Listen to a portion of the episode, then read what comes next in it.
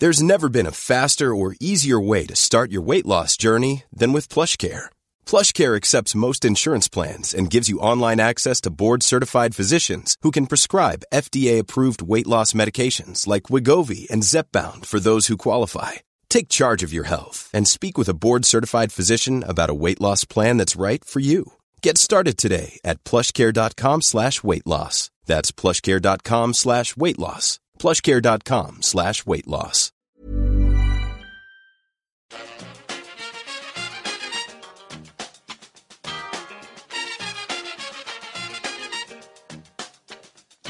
Bring, bring it fast. Bring it to the Hello and welcome back to the EPL Roundtable. I'm your host Kevin DeVries, and as always, if you'd like to reach us at the podcast, you can do so by either tweeting us at EPL Roundtable or emailing us at EPLRoundtable at gmail.com. Yeah, hi, I'm uh, Richard Burns. I'm a Manchester City fan. I'm on Twitter at Richard the Burns.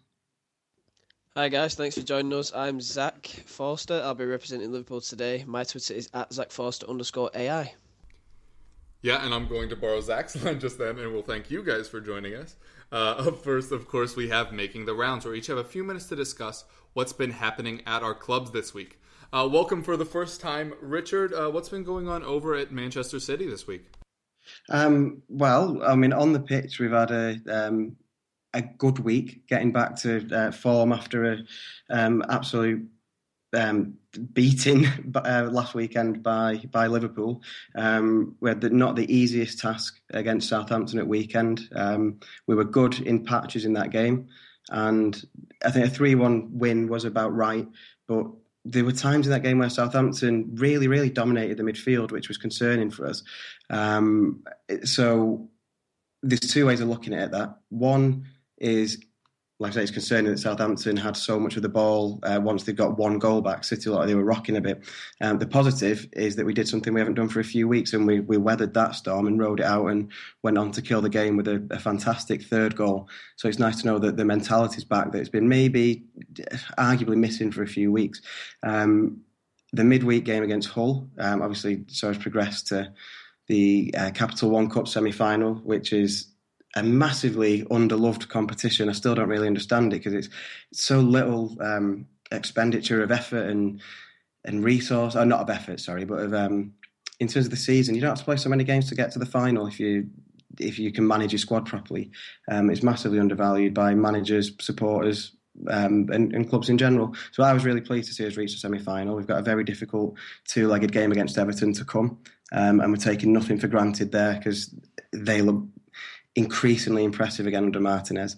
Um, we were very good in that game. Um, it was great to have David Silva starting again, who was majestic and proved exactly why we've missed him. And the natural inclination is to say, well, it's only Hull. So he should be, you know, a world class player should be performing and, and, dominating a team like that. But it was his first start back from injury, and he linked up fantastic with the players. He glides across the pitch, um, and he's just fantastic to watch. So, just from a, a, purely as a match attending supporter, it's always fantastic to have a, a player like that to to pay your money and see. Um, the team will be far better for having him in it. Um, Fabian Delph has been one of the highlights of the week after his incredibly frustrating start to life in Manchester. Um, he's been so injury prone that I mean there were ridiculously premature talks of having another um, another Jack Rodwell on our hands, which is ridiculous because Delph doesn't have anything like uh, Rodwell's injury history. He's starting to look really impressive. Uh, I think the it sounds almost like underplaying him, but I think it's the best thing and the most complimentary thing I can say about him at the moment is he just looks at home in the team. Um, he doesn't look in any way out of place, which I think for a player who's been used to fighting relegation battles to step into a, a team that's playing Champions League football and challenging for the title, it's a completely different one, a completely different mentality that you need. Um, and two, it's a different technical set of skills. He's playing for a team that play each game on the front foot and try to assert their authority rather than playing a team that, by the nature of not being very good, um, have to be reactionary, have to react in games. Um, so it's been really impressive to see him put his injuries behind him, hopefully for good. Um, and just slot into the team, just look perfect next to uh, Fernandinho and playing with Yaya Toure. He doesn't look out of place at all. Um, and then the stuff that interests me slightly less, but I think I need to at least pay lip service to.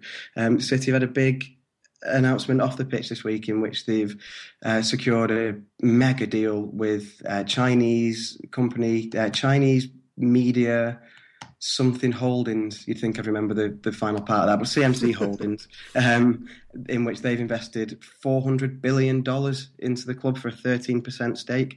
Um, works out as round about 264.5 million pounds, which is a phenomenal amount of money um, and near enough uh, recoups the money that Sheikh Mansour put into the club uh, in 2008. So any uh, any of the crazy talk that he might just see City as a plaything, or you know what happens when he gets bored, all those usual things that um, rival supporters level at City and have levelled at Chelsea and Abramovich for years. Um, we finally put that to bed because that investment is crazy. Um, we've given uh, the CMC chairman now has a place on our board. Um, I'm not well up enough on the business side of things to know if it's all positive and if that's a great thing, but it seems to be aimed at growing City's name in China, which is still a massively um, underexploited market. Um, mm. Like I say, that stuff doesn't really excite me that much. It's not what I'm into for football, but if it benefits City um, as it should, then like I say, it's at least worth paying lip service to. So it's been a pretty big week for City. Mm. Um, we've been we look like a team, or we have looked like a team that, for all our title ambitions, we lost three of our first 13 league games, and not many teams win the league by losing at that rate. We don't look like a team that can put a sort of a 10 game unbeaten streak together. Um, but it's usually this in Pellegrini's two full seasons with us so far. It's been this stage of the season where we've hit our best form. You think back to 2013-14, it was literally this stage in the season where we went on an unbeaten run until February. That was the bedrock of bedrock of us winning the league. And even in last year, which was underwhelming in every regard, our best run still came at this point. So if you can read anything into that, um, the fact that we we've turned in a couple of decent performances this week, while still room for improvement, um, it's encouraging. Um, and hopefully, it's a Pellegrini is going to see this as the the point in the season where he gets the best out of the players again. Um, and which is another reason why the Hull win was so good, because again, of course, it was only Hull, but we completely dominated the game start to finish, and it's a massive cliche, but winning's a habit, um, and winning breeds winning. So to be back in that that swing of things is is really encouraging. So it's been a good week for us. Um, I suppose it's encouraging that there's room for improvement as well. If this was our best, I'd be worried, but it's not. So, yeah, I think very positive feeling at the moment. Yeah, I think I saw a stat somewhere that you've only had Silva and Aguero play more than 70 minutes in four matches this season. So clearly not uh, at full strength. And thank goodness Man City finally got some investment. I was worried about you guys. Bit touch and go with the finances. Yeah, imagine any other club getting that much money in the Premier League, shy of Chelsea, and that rampantly changes everything. And it's like, yeah, just a few, two hundred more million. Not really worried about it. Um, you mentioned their uh, injuries a little bit, as did I. Uh, are we thinking this Aguero thing is short term that we'll be able to see him back on the pitch shortly, or do we think it might be a little longer of a layoff? Um, I think he'll be back quite soon. I think, um, and I could be wrong on this. I think the aim or the hope was to have him back for this weekend's game against Stoke. Um, I think that was the original aim, um, and he, he, sent out a tweet a couple of days after his ankle injury, uh, confirming that it wasn't as bad as uh, some journalists were reporting. Um, Pellegrini does have a tendency to rush Aguero back. He's very much uh, uh our golden boy in that regard, and understandably because he's a phenomenal footballer, and even at eighty percent of his best, is going to terrorise most defences, and he's generally good for a goal a game. This is his record over the last couple of years is not far short of that. So you can understand the temptation to throw him in, um, especially when our other option is Wilfried Bony, who just doesn't fit the the style of our team. And it's not that he's a bad player because he's he was the the top scorer in the calendar year of 2014 in the Premier League. So we know that he can score goals.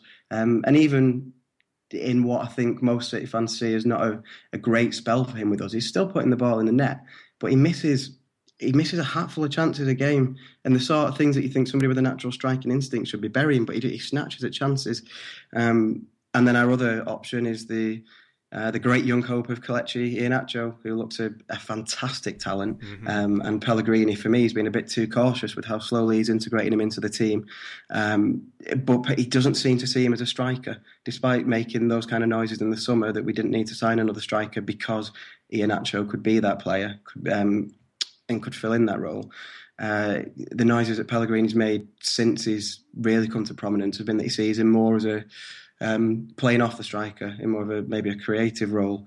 Um, and who am I to question the manager's judgment? But it's But I would rather use yeah I'd rather use him as a striker um, than risk Aguero if he's not fully fit.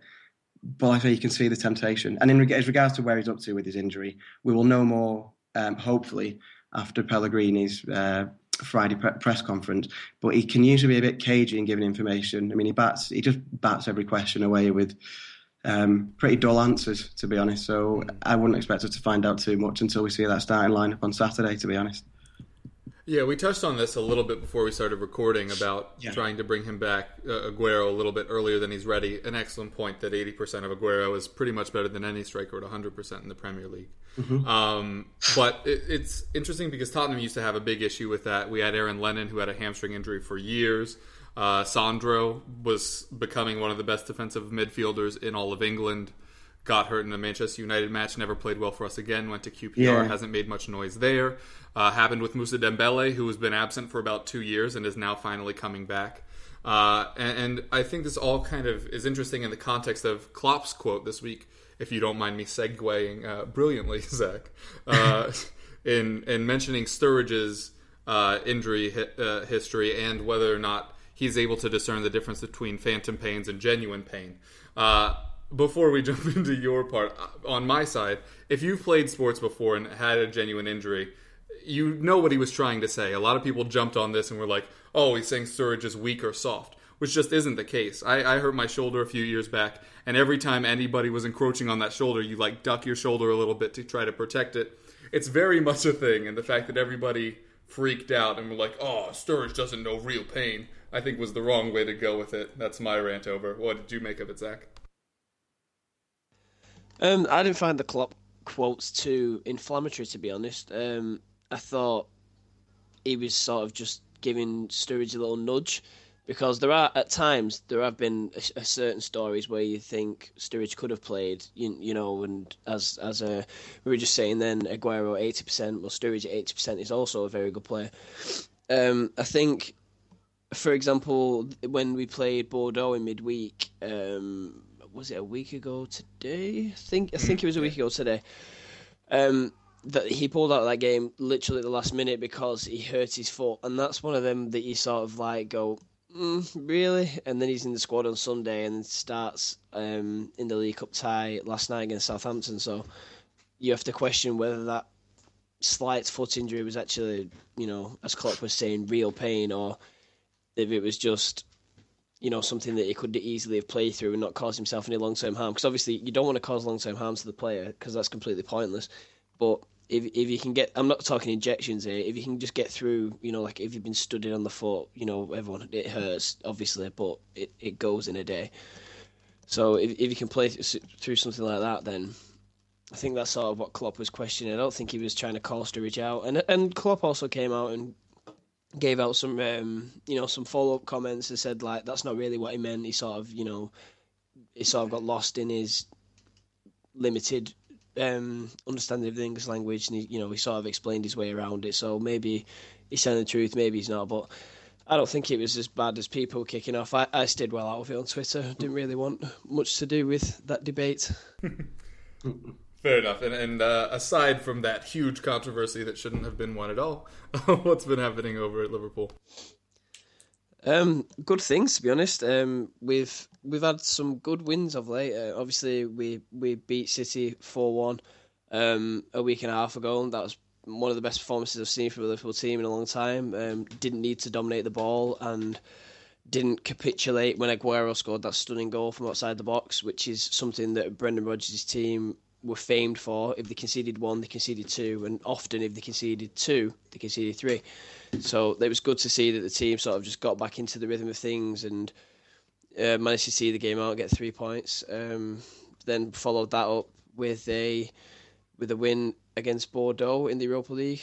Um, obviously, that was that was um, a very important game for us to try and stay in contention for top in the group. We've now qualified for the next round of the Europa League, which is obviously a positive, despite the fact um, obviously some people don't see it as the competition that it used to be. Blah blah, but. It's good to see that Klopp's taking it seriously. You know, on all four fronts, it's really refreshing to see that he doesn't use it as an excuse like Rodgers did. You know, the lack of training. He does reference it in his in his, in his uh, press conferences, but he's he's happy with how it's going, and I think the time used in between matches is being used on tactics, which is meaning that the guys are still quite fresh. You know, come the game, they've not been smashing it in training with like, you know, two or three games a day just just in, in private. So it's good to see. Um, following that up, we we beat Swansea one 0 which was a very tight affair, which which was really good to see again, simply because we managed to grind out the result, something that we we've not really been able to do traditionally that's a game that we'd have lost 1 0 or drawn 1 all, um, you know, dominating the game, but not able to take chances or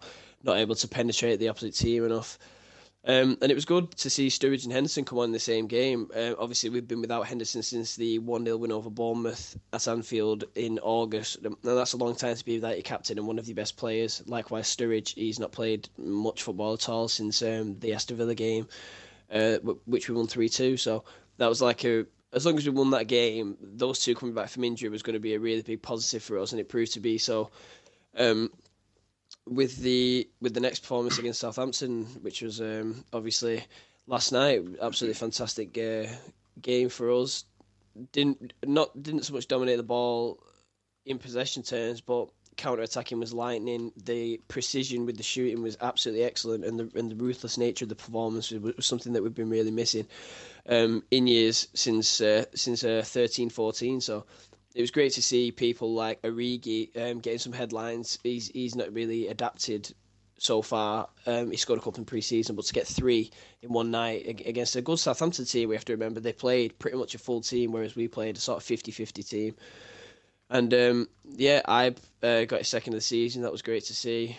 And uh, another two assists, although he could have been a bit more switched on for the goal. So in, in all in all, it, things are looking really positive at Liverpool. Definitely the most positive they've looked seen since um, uh, the end of uh, 2014 when and then we lost Suarez, and obviously it was never the same again. So I'm glad to see things looking up. And when when when like this the fifth or sixth goal, then I actually just put my arms up in the air and went, "Oh my god, I love football again!" like, I was just like so happy.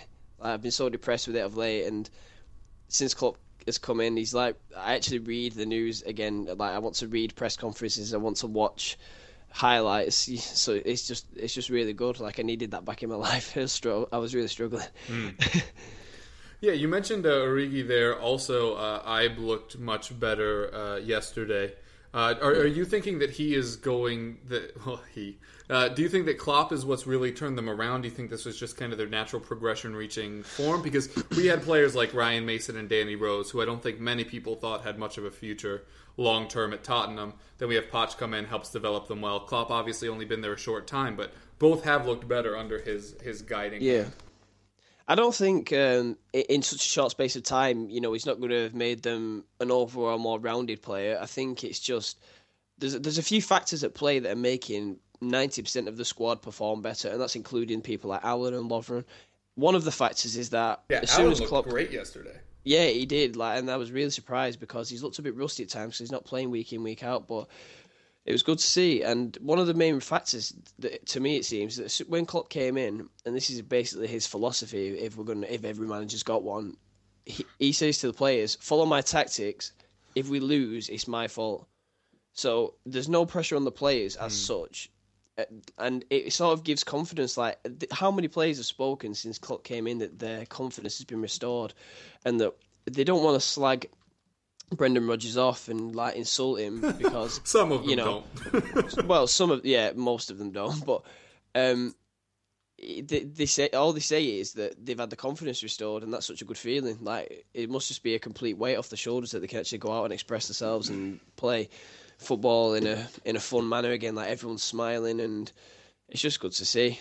Like you know, I looked completely devoid of confidence after being ditched out at right wing back um, under Rodgers and Origi. Obviously, he he had game time, but this team was creating one chance a game, if that.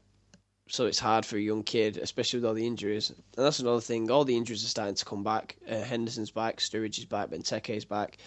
Um, Coutinho isn't a long term absence, but we're winning without him. Firmino's fit. Flanagan will be back in December, which will provide cover on both sides. And we, we, we're, we're resting players whilst winning as well. Uh, yeah, sorry to rumble on, but obviously Clyne didn't play last night. Um, Moreno was given a 15 minute rest. Coutinho didn't play. Firmino didn't play. Benteke didn't play. Henderson only played 20 minutes. I um, only played 20 minutes, I think. Mm. Or did he start? I can't remember. I think he was. But uh, um, yeah, you know, people people aren't having to be pushed to the limits like under Rodgers. Like Rodgers would have played Sturridge for 90 minutes last night, and he would have played Coutinho if he was 75% fit. Klopp has the has has the confidence that Connor Randall will do a job at right back, and Brad Smith will get an assist off the bench at left back. So. It's just great to see confidence in the squad, and it's reaping many dividends on many fronts. Hmm. Yeah, well, uh, for Tottenham, I'm going to start off. I think the Capital One Cup is just a waste of a competition because we're not in it anymore. Isn't that how that works? Um, everybody that's in it always wants to stay in it, and everybody that's out is like, good, we didn't want to be there anyway. Um, I, I do think it's a meaningful competition, and it is silly how many people discredit it just because of their own team's lack of ambition or success in it. Uh, But uh, to the other side, I, I kind of agree with Zach right now. I am kind of falling back in love in football, uh, with football, and I think uh, part of that is yes, that FIFA came out today and said that they're probably going to impose term limits on people on the executive committee, which is something we called on this very podcast a few weeks ago. So big ups to FIFA for being big enough to admit that our idea was the best idea. Um, but also, uh, I love almost every Tottenham player right now. Uh, and it's kind of what Zach you were just talking about, like being really excited about it again. You just go through the squad, and I like all of them. I mentioned Mason and Rose, neither of whom were really meant to be that good. Both of them being excellent. Mason, unfortunately, picking up an injury there. But I was talking to Seifu, the, the producer of the show, earlier today, and it was about the injury report that we heard that Nacer Chadli, Ryan Mason, Nabil Bentaleb are all out this week and probably for a couple of weeks. And I asked him, "What would you think if you had heard that news last year?" He's like, "Oh, we're probably going to lose. We're probably going to lose this week." But this year, that doesn't impact our starting eleven in any way, which is crazy. Now we have Dier and Dele Alli in the midfield. We have Mousa Dembele finally returning to form and playing excellently. Uh, we have Harry Kane scoring buckets of goals, which is great. Again, fun stat on Harry Kane that even I didn't know. Uh, he has played in every Premier League match since his debut last November. And as we're talking about the injuries to likes of Sturridge and Aguero, I think that's a very underrated part of his game. Um, if, if it can be attributed as such. Uh, but yeah, so very pleased with that. Love what we're doing in defense. Love Toby and Jan as both people and as creepy as that sounds. Uh, and center backs, uh, they're they're always joking around and everything. Heung-min Son uh, is not back to where he was before his injury. Uh, but is kind of that catalyst that we need. I think the interesting reason why Eriksen and Chadli worked so well last year is that Eriksen, as we've mentioned before, doesn't really take control of games the way that you would want a player of his abilities to. Uh, he very much rides with the flow of the game, but Nacer Chadli can create from nothing, and I think that's why that duo worked better than Eriksen and Lamela have in the past. Um, but without Chadli, now we just have Heung-min Son up there, who offers a lot more of a direct threat uh, with uh, pace and creativity, whereas Chadli is more physicality and can muscle people off the ball and just finish absurd chances from anywhere with tremendous pace and curl to it. Um, but yeah, I just love everything that's going on from a squad standpoint. Uh, there was a fan forum this week where we've learned some things uh, from inside the club, such as Levy admitted that uh, the first choice, uh, Pochettino midfielder, who was not named, but I'll give you a hint, it was Morgan Schneiderlin. Um, once we were unable to get him, Levy brought a list that was compiled by our uh, director of scouting, Paul Mitchell, and it was a list of five names, which we all know. Paul Mitchell, that's what he does, his little black book, five names at every position. Not just like striker or winger, but at each specific position and for different roles. And so he went to him with this list, and Pochettino said, Get my number one guy or don't get me anyone at all, which sounds really aggressive. But when you think about the fact that last year we had the likes of Capoue, Stambouli, and Paulinho combined with every midfielder we have right now but Alli, I very much can understand why he didn't want to just bring someone in. He had seen that fail from the AVB tenure. He didn't want any part of it. so he literally said to Levy, and Levy's the one that said this don't buy me a midfielder if it's not my first choice. I can turn Dier into one. That's incredible. Uh, Dier did play in the midfield a little bit when he was uh, training at Portugal, but we all thought that we left this late. We heard rumors about Sven Bender and all kinds of people in that ilk. But this means that as soon as we missed out on Schneiderlin, which was like mid June, uh, that we already knew Dier was going to be in the midfield. I got to see uh, Tottenham this summer in Denver, and Dier was playing in the midfield, and we were all surprised then. But uh, to find out that this was actually somewhat of a plan, I think took many by surprise. Uh, tagging on to that, Levy did say that Pochettino has final say on all transfers, which is evidenced by two of our better players right now, Erik Lamela and Mousa Dembele, who are both close to moving in the summer and we had Pochettino go out on a limb, say that he wanted to keep both of them, and both of them have returned that. Uh, I don't want to say favor, uh, but have returned that faith uh, tenfold by both picking up their form incredibly. Lamela's been in and out a little bit with injuries, but Lamela created more chances for us last week than anyone else on the pitch, and he was only on it for 25 minutes. Um, so he is starting to find that form. I think his brain slash feet combination, which I've always thought has been the problem, is is starting to develop a little bit more. Where a lot of times he would think faster than his body would work. as accusatory as that sounds. Uh, but I think that's very interesting that both were on their way out, and we knew about the Lamela one, but we didn't know about the Dembele one, where they had deals set, and then they took them to Pochettino, and he said no. And I think there have been so many times where Levy has interfered in squad construction where it's not worked out at all. The largest one probably being bringing in Baldini and the quote unquote Magnificent Seven. And I've seen some Tottenham fans say, people shouldn't make fun of us for that. But you should, all other fans. We literally called Vlad Chiricheș, Etienne Capoue, and Roberto Soldado, Eriksen Chadli, and Lamela have all worked out as the Magnificent Seven. Oh, just shocking days, really. Uh, but anyway, so yeah, Poch wants no part of that. He has final say which is great to hear from our perspective, especially considering we brought Paul Mitchell from Southampton to be our scouting department head. So those two interact in that way. Uh, fans very disgruntled because uh, fans asked if tickets were likely to uh, raise in price in the new stadium, and apparently Levy kind of ducked that with a whole lot of politis speak. Uh, so it's likely that those will continue to rise uh, even with the new TV deal coming along. The stadium plans have been submitted again, uh, and we should hear about approval, which we're expecting on December 16th, um, and are still pursuing Wembley during that period. Uh, apparently, the FA reached out to West Ham to ask them if we could uh, also use the Olympic Stadium, uh, and uh, a fan asked. Uh, Daniel Levy what he thought of that, and he said, "Do you really think Karren Brady would let us?" Which I think is a very uh, concise but accurate rebuttal. Um, and it will not be called White Hart Lane, the new stadium. So those are all kind of the updates from that. Uh, but yeah, no match for us this week because the Capital One Cup isn't even a real competition. It's not even football, really.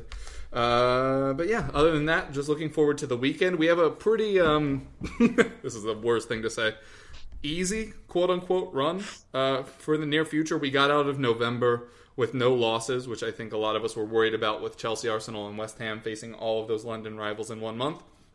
Came away with five points. One of those where you're like, well, maybe you would have hoped for six. You, you would have taken two wins and a loss more than a win and two draws. I think it's Mourinho that went on his whole rant about how he'd rather lose than draw matches because you pick up more when you win. I'm not a mathematician. I just listen to what the dude says. Um, but yeah, all in all, very pleased with what's going on at the club. West Brom at the weekend, their defense is not as imposing as it has been in years past.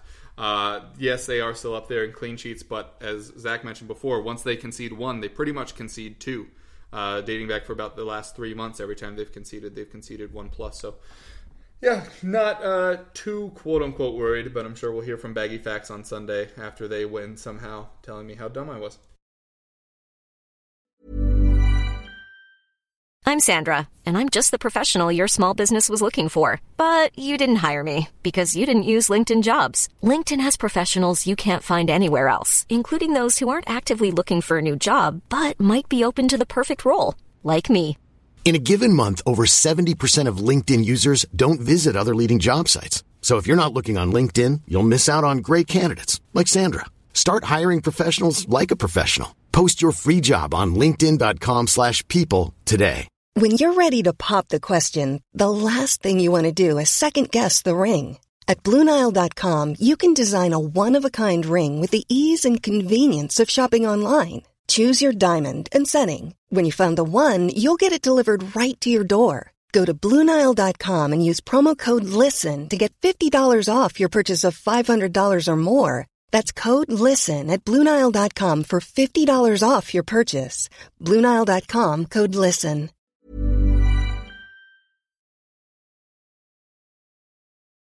As both of you, I'm sure, are aware, and many people that ever read sports articles, uh, according to the media, all three of us are title contenders right now.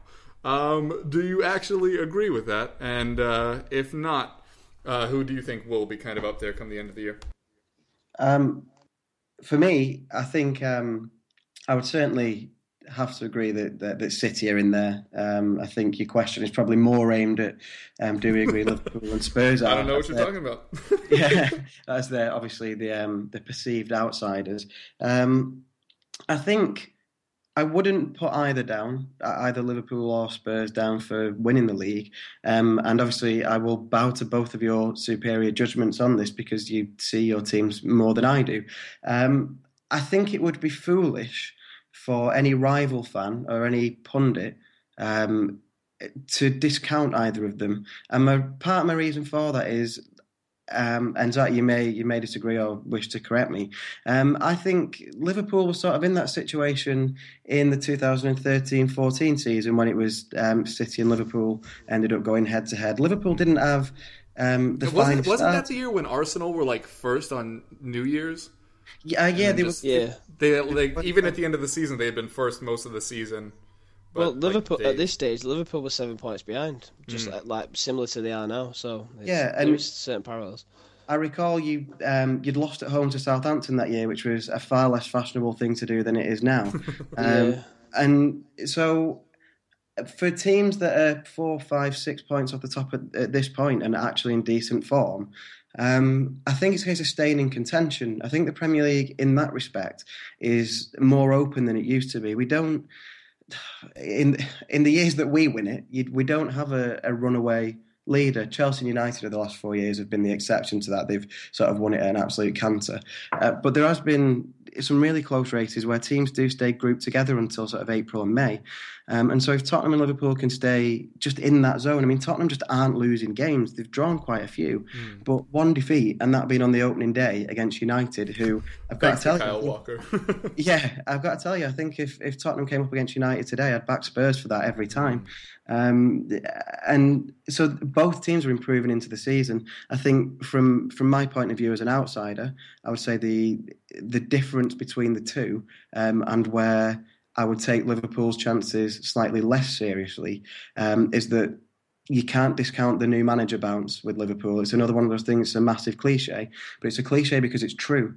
Um, I think it's been proven that new manager bounce is a thing. Players do react to it. It does generally um, spur an improvement in performance. And clearly, with Jurgen Klopp, you, you think there's something a little bit uh, deeper than that going on as well, because the guy's a very, very good manager.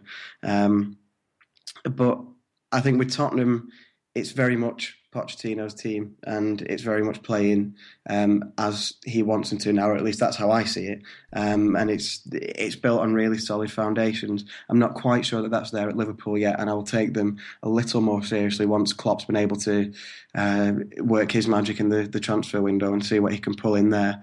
But um, certainly from from my point of view, um, as a supporter of the favourites, I I wouldn't discount Liverpool or Tottenham, and I do find myself uh, looking looking over my shoulder at both of those teams. I think it's it's really tight, and the good thing for us is having more teams. Whilst I'd love to be ten points clear, having two teams um, enter the race that weren't necessarily expected to be part of it, um, and it's a similar thing with what Leicester uh, could potentially do you can see that they're going to take points off our rivals, and that includes taking points off us because, um, as I and Zach have already mentioned, um, Zach more gleefully than myself, Liverpool absolutely tore us apart a couple of weeks ago.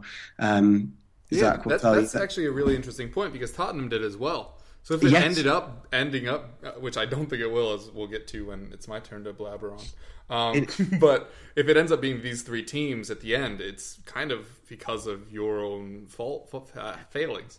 Well, yeah, I would I would partly agree with that. I mean, I always um, maybe I'm too gracious, but I always think you have to give respect to the teams that, that beat you as well. Um, Liverpool were very very good at the Etihad. Um, obviously, from from a City point of view, we were dreadful. The first eleven, but it's the first time I can recall in our um, in the era that we're currently living through, where we're um, a successful team and a moneyed team. Um, it's the first time I can recall really thinking we were beaten before the game because the team selection was so bad. But that is to take nothing away from Liverpool because they were they exploited it phenomenally well. Um, and Tottenham, I mean, Tottenham very much deserved their victory against us, both of them 4 1. Um, interestingly, they're the only two games that Martin Demichelis has started this season, so maybe he's the common denominator, which I like to think not because I like him a lot. But um, yeah, I, I think his form has dipped ever since he got rid of his uh, top knot, which was interesting because he got rid of it right as it came on Vogue. Yes, you're absolutely right. Um, it hasn't been it hasn't gone unnoticed amongst City fans. whose um, his ponytail was a large part of us winning the league, definitely. But um, the given that Tottenham have taken points from um, from Arsenal, from Chelsea, and granted the Chelsea one is less impressive because of Chelsea's form, and Tottenham were at home and may have expected to be more on the front foot, and have got three points in that game. Um, you can still see where they're going to take points from our rivals. The flip side is they can; these are the teams that can do it to us as well.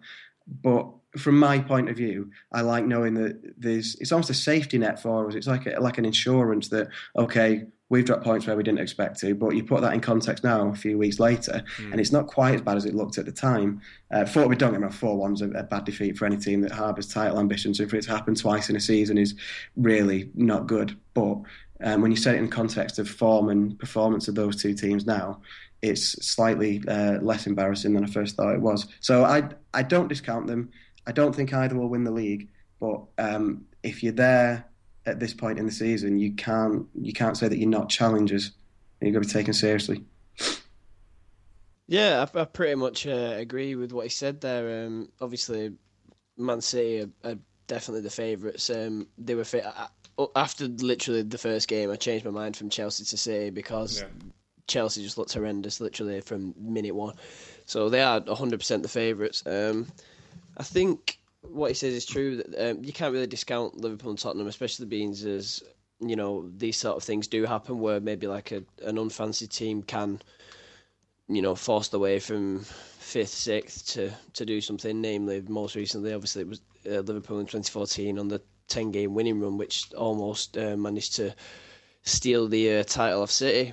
Um, one of um, one of the things that is good about and there's a good thing to look forward to with Liverpool is that this is not even Jurgen Klopp's team. When what what Liverpool are working wonders at the moment uh, away from home. Granted, the home form has to be fixed, otherwise we we we're going to struggle to get top four because you know we've struggled every single every single time we've won at home this season. We've struggled. Bournemouth one 0 Bournemouth one 0 again. Swansea one 0 Aston Villa three two, and we looked very shaky in that game. So it's we, we are very very very weird at home. Like you would not expect our away form to be this much better than our home form. But one of the what I was going to say is about about this being Klopp's team. He's improved. He's already improved every single player with, with the system he's implemented and the training that he's putting in on the tactics board. Not so much on the training field because, as I said before, they're not really doing much ball work in, in training simply because the fatigue would set in too much with with four competitions to hit. So the tactics that are obviously working on the tactics board, and if he was to get, uh, let's just say Liverpool sign, can sign two players this January. Um, I don't obviously I don't know what fees, don't know what positions, but two two players that Klopp really likes and he really believes in, and obviously they will feel that he believes in them.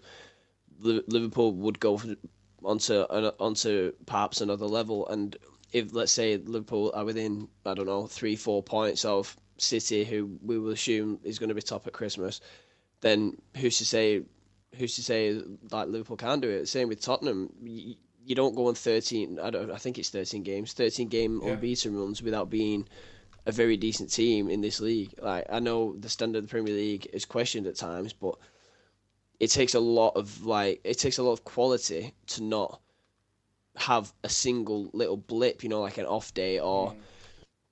Or just you know one person to slip and make a mistake, Stevie. So you know it's um it's it, it's just great. It's great that Tottenham are showing this characteristic because it's something that we we ourselves showed in our in our title running. So you definitely can't discount either team. You know, and United are the same. United are playing some god awful boring football, but they're still there and they just don't lose games. One Like, point and- back.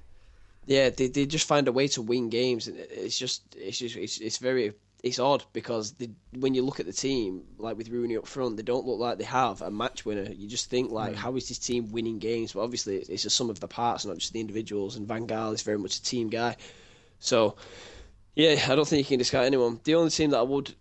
I don't want to sound harsh, but you know Leicester. I know the top of the league, and I know they've got an informed striker, but they, they can see too, they surely can see too many goals to um, to stay there. I know Liverpool conceded 600 goals in one season and finished second, but but Leicester, I, I think they're closing in on 30 goals conceded, and that's a lot for this stage of the season. I mean, teams don't win the league if they concede more than 40 goals. It just doesn't happen. We were almost the the you know the exception to the rule, but obviously it wasn't to be because we let too many points, silly points go. You know, one one with West Brom. You look at two two with Swansea earlier in the season, one 0 against Southampton. Like obviously they were they were early on in the season, but you still look back at that and think, wow, what if we'd have actually just defended that corner properly? What if Kolo Toure hadn't back passed it to Anichebe? Hmm. Just those that that's that you just have a feeling that that's what Leicester might look back on and say.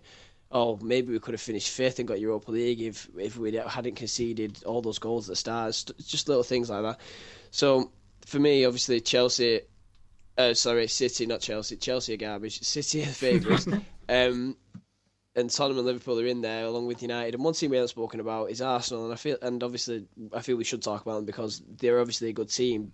It's just I think Arsene Wenger, I think it, this could be an interesting point to add on to the Sturridge and Aguero thing. That he seems to What? It's November players- and now there are Arsenal injuries again.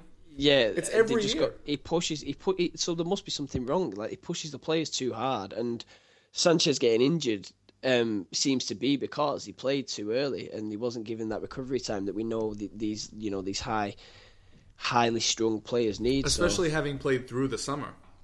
Yeah, exactly. That's the thing. He never, even when he came back, he wasn't. He wasn't. He wasn't ready. He just wanted to play. He's like Suarez. He he he- he'd play in the park if he if, if Wenger wouldn't pick him. So Yeah, I remember It- when we had. Uh, I remember when we had Paulinho. There was a stat the last because we signed him in 2012, 2013, 2013. Uh, and when we signed him, he hadn't had uh, more than a month off of playing since 2010. I don't know what the stat is, but I'd got to imagine it's something like that with Sanchez with the World Cup and then the uh, Copa America last year. It's it's got to be two plus, I think. yeah, he's he's um, that's why he left out. he Oh, and you had that at the City as well with Silva, right? Didn't he also Yeah, have like a crazy run like he that? played in the Co- Confederations Cup as well. Yeah, yeah. I mean, yeah. uh, the interesting thing as well. Obviously, you mentioned like November and Arsenal are ravaged by injuries as usual, um, and it sort of hints at something that the club are doing wrong because that's a consistent thing. I mean, And, and they changed their whole medical staff this summer. At least that's Well- what I, I'm under the impression of. Yeah, I mean, City's. I don't think we've been picked up on as much in, in the wider media, but our and this isn't an excuse making thing. I actually, it, it's something that concerns me more than uh, wishing to use it as an excuse. But our um, our injury record so far this season is unbelievable to the point I've genuinely I've never known anything like it, and I don't think it's been given the coverage that or the scrutiny that it really should get. Um, I think um, the, the Telegraph did a report on it this week. It could have even been today, actually. Um, we've had 35 separate injuries this season, 22 of them soft tissue injuries.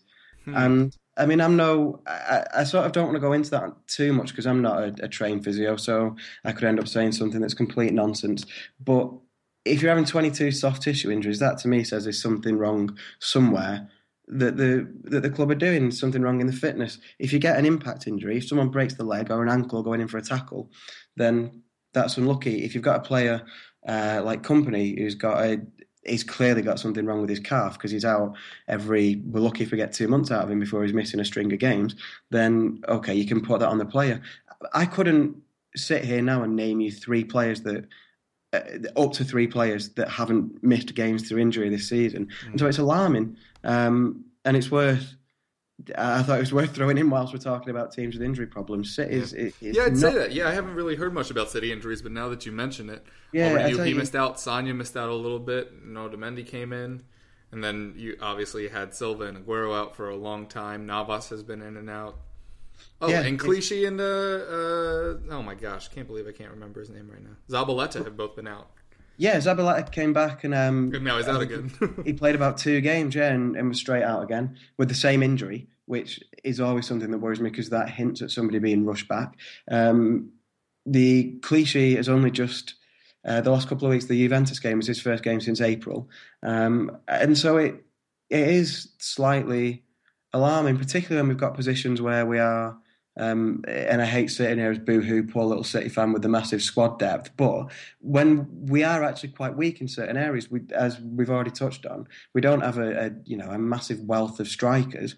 We have a great striker and a decent backup, and then after that, it's you're either putting Sterling up front or playing without a striker and uh, using De Bruyne in the sort of so-called false nine position, or um, playing Iheanacho, who Pellegrini doesn't trust as a striker. So when you haven't got that that wealth of options, but you do, but, but the players that are there are injury prone, um, that opens up a whole world of problems.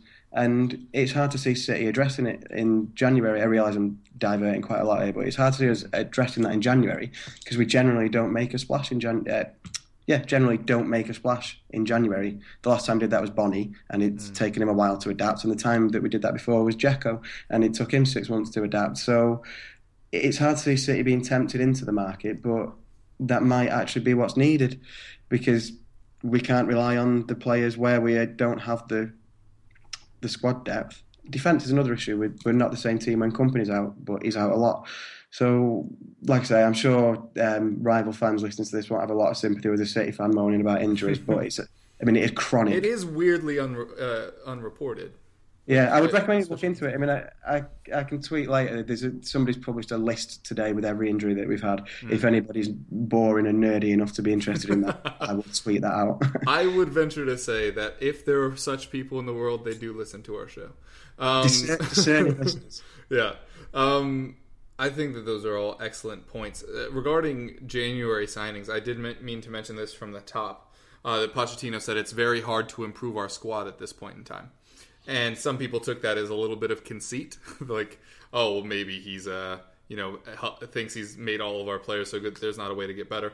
But I do think that our starting 11, we don't want to change. I think anybody that's played Ultimate Team knows we have a perfect chemistry rating. There are better players out there but our chemistry is awesome right now. The players are all playing for each other. It's a great time. And the reason why we desperately need a second striker, but seem a little hesitant to do so, is it's hard to find a striker that's good enough to supplement Kane or replace him if he ever takes a break from his playing every single Premier League match since last November. That's fine with sitting behind Kane and realizing that that's going to be most weeks. Um, so I do think that's part of our issue. You were mentioning depth there a little bit. I think that's really our biggest weakness is who plays if Kane's not there. We've deputized Son up there, similar to what you're doing with uh, Nacho, however you say that, um, with uh, Clinton N'Jie, uh, who has played both on the wing and forward uh, when he was over at Lyon.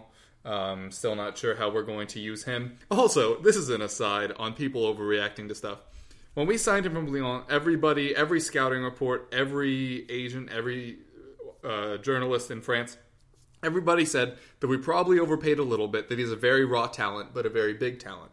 Not big in stature, he's a tiny little man. But um, then he came on. Uh, oh, what match did he come on in? Ah, man, I'm usually much better at this. But he came on in a match pretty early on. I think it was Chadli that picked up a knock. Uh, and his first few touches were awful, and then uh, oh, it was the Liverpool match where he cut in from the left and had that awesome ball that Mignolet saved. Yeah, it's Yeah. a great save. Yeah, it was. I was from the right, sorry. Uh, but, yeah, so it was the Liverpool match, and then that was the good thing he did. But he was also misplacing balls all the time, and everyone was like, "Oh, he's garbage." Like, or he's just raw, which we heard about like two months ago, and everybody forgot, and they were just like, "Oh, he's awful. How can we ever use him?" Anyway, just kind of got sidetracked there. Um, in regards to who has title aspirations, which I'm sure we talked about something like 10 minutes ago, um, I think that, and I'm probably going to lose my Tottenham membership card for this, uh, but we and Liverpool are very much in that gray area of what counts as title contention that Arsenal live in all the time. Of are they title contenders? Could they win it? Do they have the talent to win it? Yes. But much as uh, you mentioned there, Richard, will they? No, I don't think either Tottenham or Liverpool will win the title this year. I think top four is definitely a goal for both now. I started this season saying I was kind of going to be patient, especially with the likes of Dele Alli coming into the side. We still have Bentaleb, who's supposed to come back and be our best midfielder in Tottenham history. Who knows how that's going to work out with three people ahead of him now uh, on the team sheet. But I thought all of these young players needed another year to develop. Do I think that we've performed so well thus far, as everyone's mentioned, just the one loss so far this season, that now top four should be the goal? Yes, but that doesn't mean that I think we will get there. Uh, I think there are a lot of teams in and about. While I respect Zach's opinions and his ability to Sherpa in Destiny, um, I'm not so sure Leicester have a great chance to stay where they are now. Um, they have their next seven are Swansea, Chelsea, Everton, Liverpool, City, Bournemouth, Tottenham. Chelsea aren't the team they used to be. Swansea struggling. Bournemouth might be able to field 11 healthy players at a given point. Not so sure.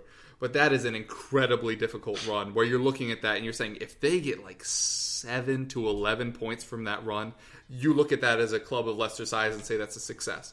I look forward to hearing Jim Knight's response on how I'm being an idiot and hating small clubs. um, but we do love us some Jim Knight over here. But I, I, don't think Leicester will be able to keep it up. I think Leicester are exactly the same as West Ham were last year. Uh, obviously, more impressive. West Ham didn't have Jamie Vardy, who apparently is the best striker in the world right now. Um, okay, that. the problem with that is it sounded too sarcastic for it to either be untrue or actually true. Um, he's very good, I guess. Now, okay, uh, I'm just gonna move on.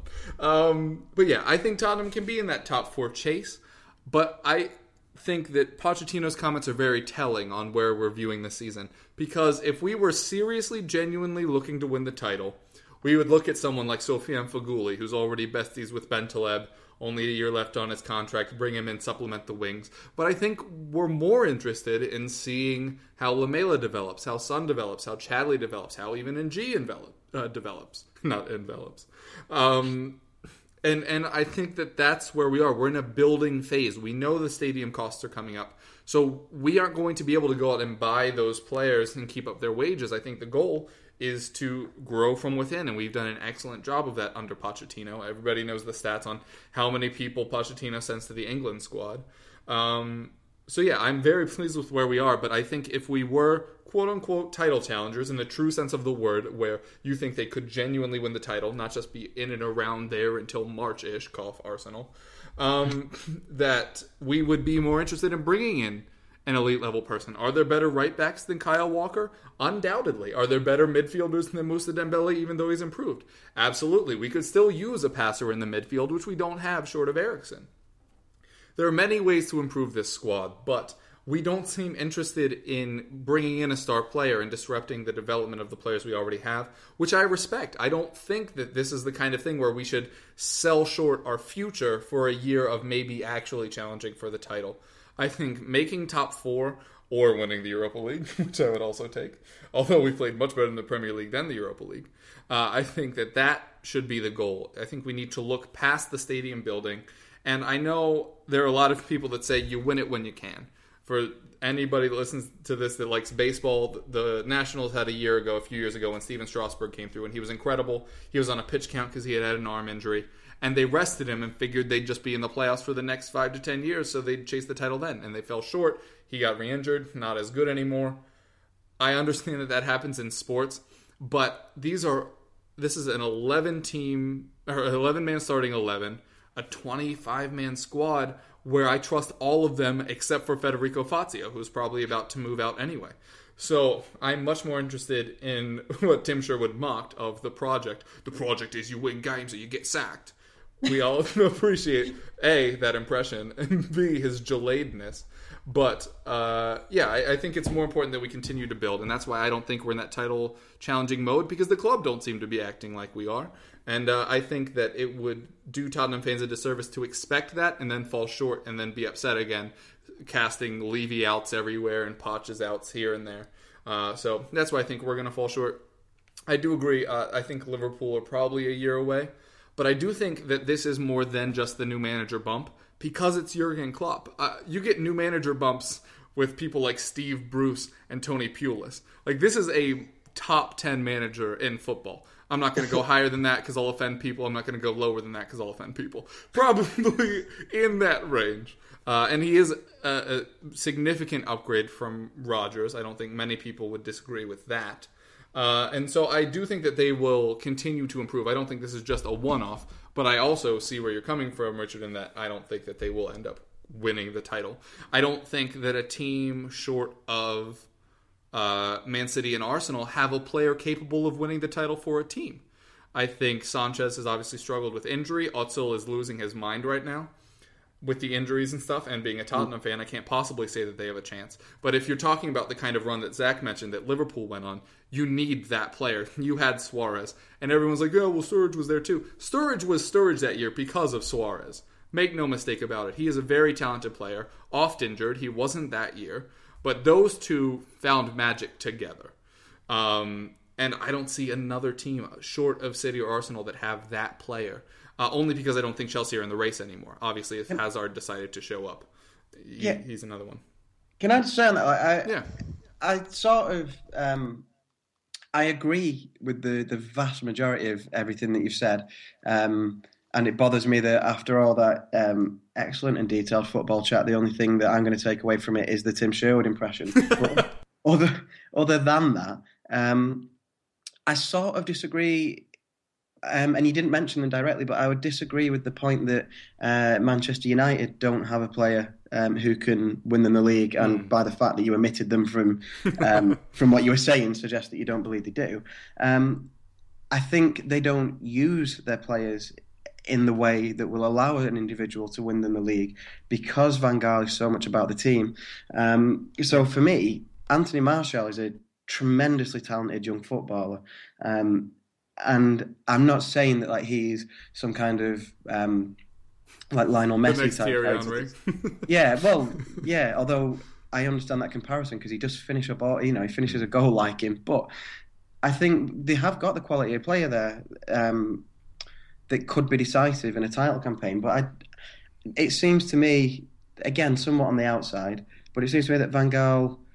He seems to strangle that um, individual individuality, if I've said that right, um, out of them, and I think that might be that might be to their well, I think it is to their detriment because they're they're One there to be got at. Um, so I mean, I don't know. I, I hope I'm not talking nonsense there, but I, I think No, I- I, I think think they do have the excellent individual point. quality. and and you, I think I think another point about United is uh, Martial is obviously a very talented player, but if you're looking at a player that might win United the title, you, you don't hope look any it's not a further than David De 19-year-old. Gea. oh, David, excellent David point, De yeah. Gea. And Yeah. also, What did he win them last year? There was not like a have- stat. It was like 14 points that he like. Oh yeah, it was won them. it was it was ridiculous. It was so high. But and on on the uh, one player that can potentially put you on a run and win the league, the thing with Liverpool is we definitely don't have one of those. Obviously, our best player is very inconsistent. Sturridge and Coutinho, hot and cold every now and then.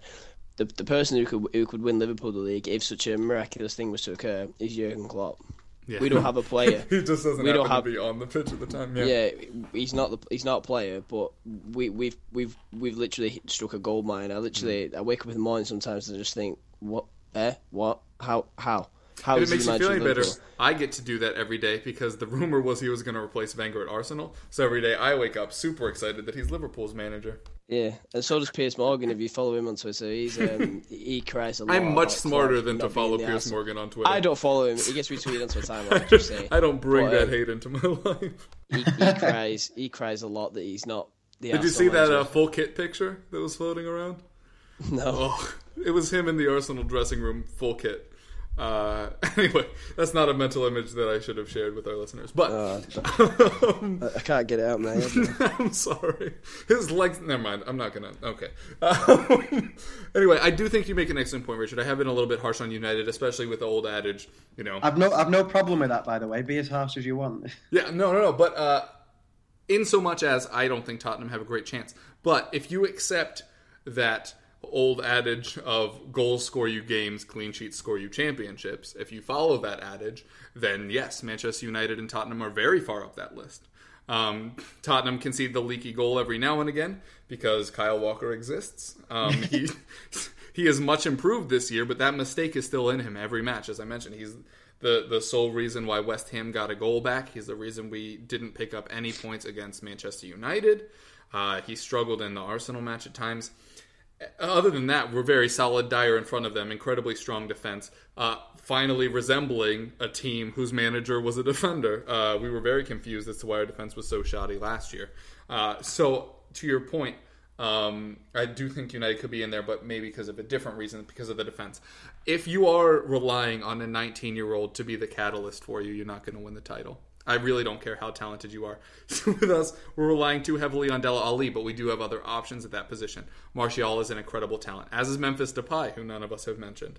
Well, yeah. But yeah. but neither of them are doing it, and to expect those players to do it when you have the likes of Wayne Rooney or Juan Mata or Ander Herrera, who for some reason people forget is a supremely talented footballer. Ander Herrera is a phenomenal. I footballer. love Ander Herrera. As soon as I- they signed Schneiderlin and Schweinsteiger, I was like, dibs on Herrera, thanks. Nope, didn't in happen at in a really um, horrible way. I was at the um, the derby at Old Trafford last year when United beat us four two, Hmm. and obviously it was a horrific experience in every way for us, except um, for just the general appreciation of a good football player. Yeah. I had uh, my eyes were open to the quality of Ander Herrera because it doesn't always come across watching on TV that kind of Because they um, cut away when the ball moves. Both, Yeah, both the, the pace of the passes is always brilliant. His spacing is great. He, he just kind of Silva esque, if you don't Yeah. mind me saying so, in so much as he could play with his eyes closed and know where the other 10 players are at all times. Yeah, his, his awareness of a football pitch Yeah, is stunning, it's and um, he's just a technically gifted player. So yeah, Yeah. I agree. He's the kind of player that can win leagues, but they don't use him properly. No, they don't. And now he's injured again Wow. to help kind of wrap this up in a tiny little bow. All right. Well, that ran on much longer than I expected. I kind of just expected all of us to be like, nope, next. Um, but uh, so we don't have time to talk about Player Watch, but if we could quickly run through match previews, that would be great. We'll start off with you, Richard, and your upcoming match against Stoke. Yeah, I think it's um, it's a difficult game for us. Um, obviously, as we've touched on, um, we'll be hoping that Sergio Aguero's fit and ready to play and not rush back, um, because he's a player that makes a difference. We used to have a, a horrific record at Stoke.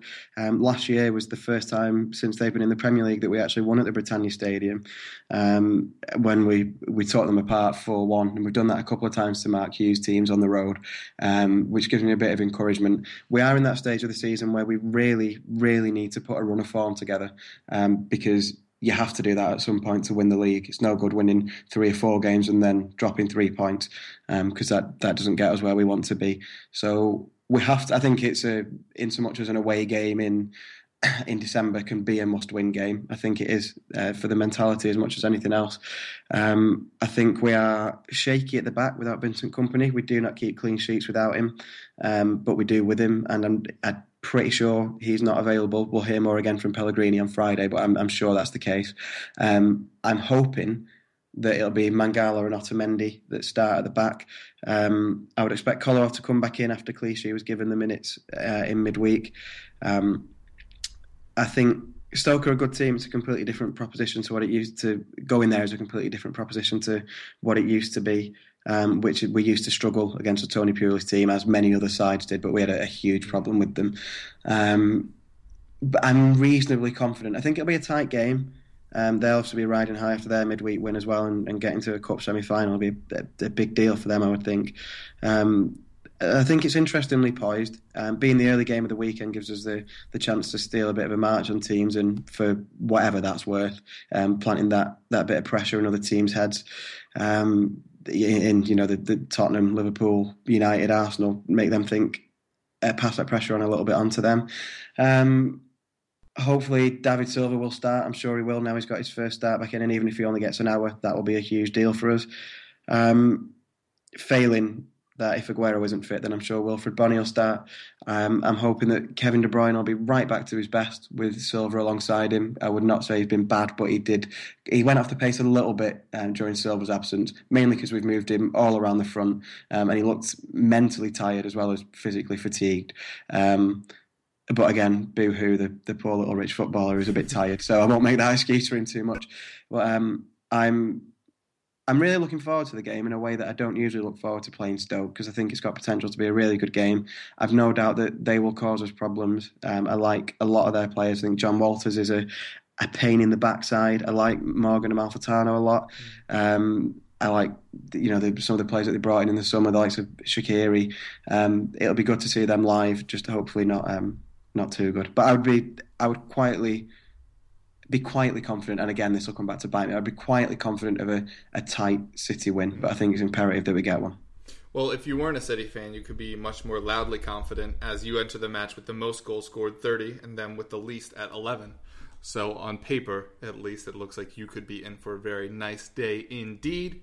Uh, next up is Tottenham versus West Brom. Hey, that's me. Um, I think, as I mentioned before, West Brom's defense uh, is very prone to collapsing once collapsed.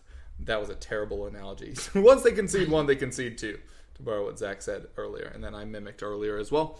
Uh, I think that we are kind of firing on all cylinders now. I think Lamela coming back and Dele Alli both coming back into the starting 11 puts us back into that side that we were hoping to have throughout the season when one or the other had been missing. I think, it, and they'll gel well back into the team they have lately. I think it works a lot better because of the secret 433 that for some reason no other Tottenham people are picking up, uh, which blows my mind that people think that Dembele or Dele Alli are sitting next to Eric Dier in the formation. It's just not what's happening at all. Um, but that allows Eriksen to play out left, which I'm usually not a fan of. But it decreases Eriksen's effectiveness by like 20% and doubles Lamela's effectiveness because they aren't constantly bringing people into each other's path. Uh, and so I think that that actually works out quite well for us.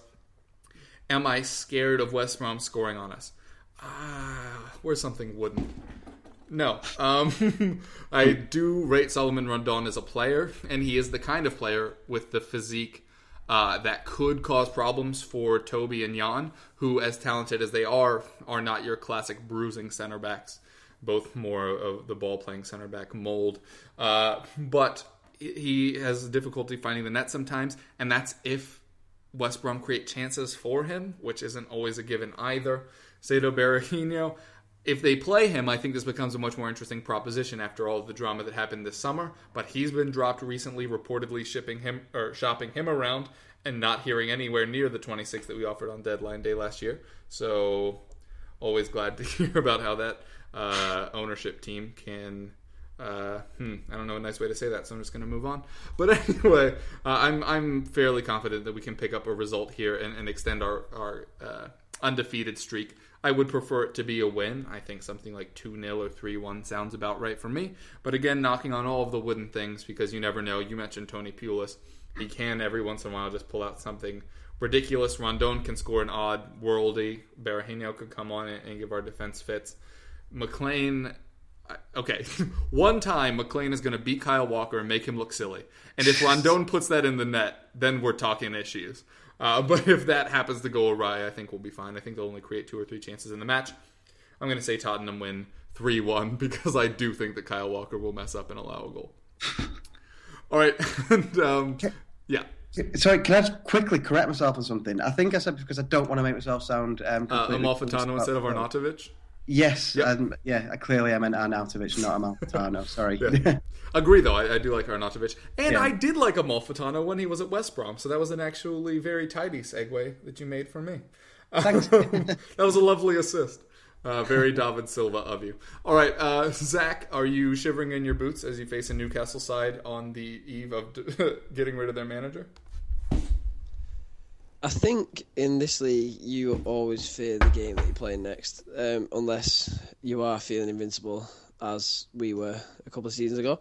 Um, Newcastle Newcastle away has been sort of an up and down fixture for us. Um, sometimes we walk it, sometimes they give us hell, seemingly because they seem to step up against us at times. Um, New, let's be honest, we've just put it in black and white. Newcastle aren't very good, and we're playing some pretty good football away from home. If you look at City, um, Chelsea, and the Southampton games away from home, we played some stunning football. The thing is, Newcastle aren't as good as Southampton, City, or Chelsea. So, are they going to come at us as much and allow us as much space in midfield and behind their defence? That is questionable they will be at home, and we know the Geordies can make a bit of a din. So perhaps they'll be willed out from just putting ten men behind the ball like Swansea did at Anfield in the last Premier League game.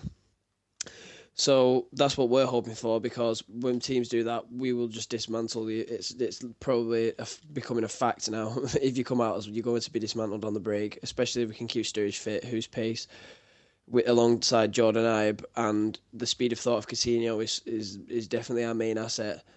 Um, will we press as much as normal, uh, like against the big teams? Probably not, because we'll probably have more of the ball. So it's a it's a weird fixture because we're playing a, a lowly team, but um, at their ground. So at their ground, you'd expect them to be out of defence, but being so poor and desperate for a result, you'll probably expect them to sit. So it, it's very much.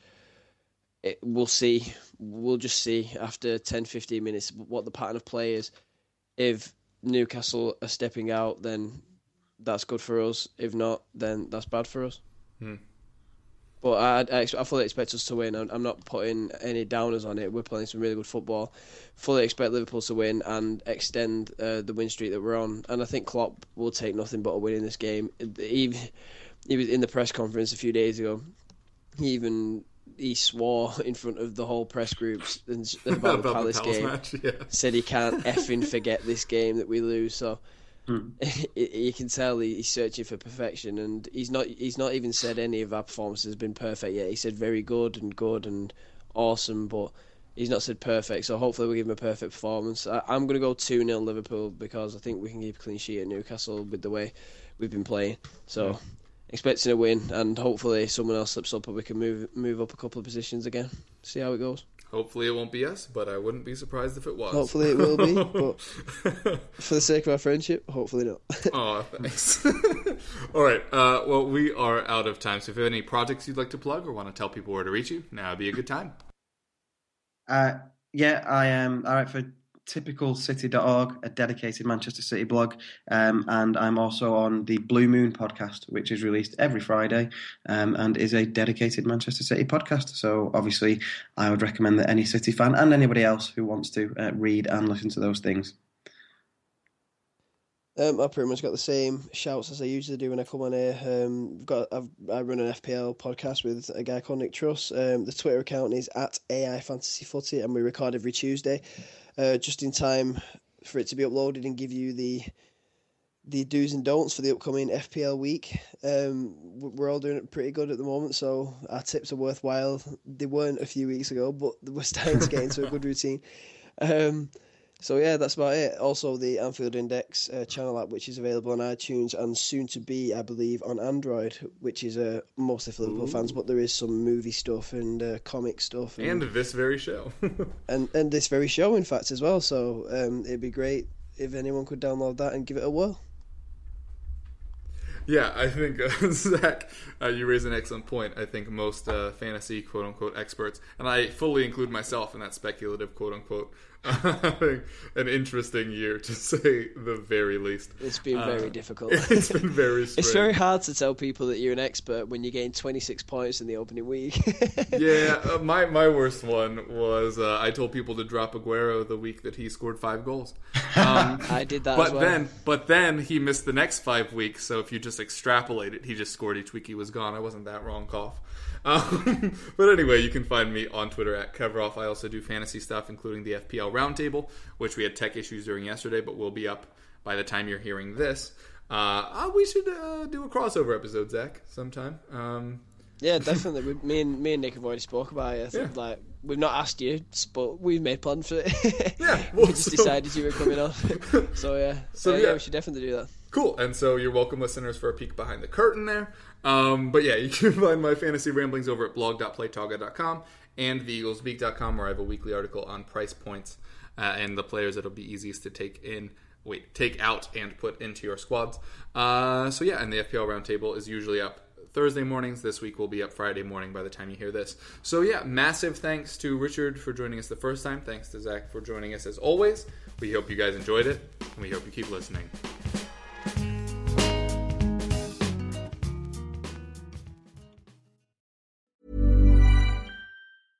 A lot can happen in the next three years. Like a chatbot may be your new best friend. But what won't change? Needing health insurance. United Healthcare Tri Term Medical Plans are available for these changing times. Underwritten by Golden Rule Insurance Company, they offer budget friendly, flexible coverage for people who are in between jobs or missed open enrollment. The plans last nearly three years in some states, with access to a nationwide network of doctors and hospitals. So, for whatever tomorrow brings, United Healthcare Tri Term Medical Plans may be for you. Learn more at uh1.com.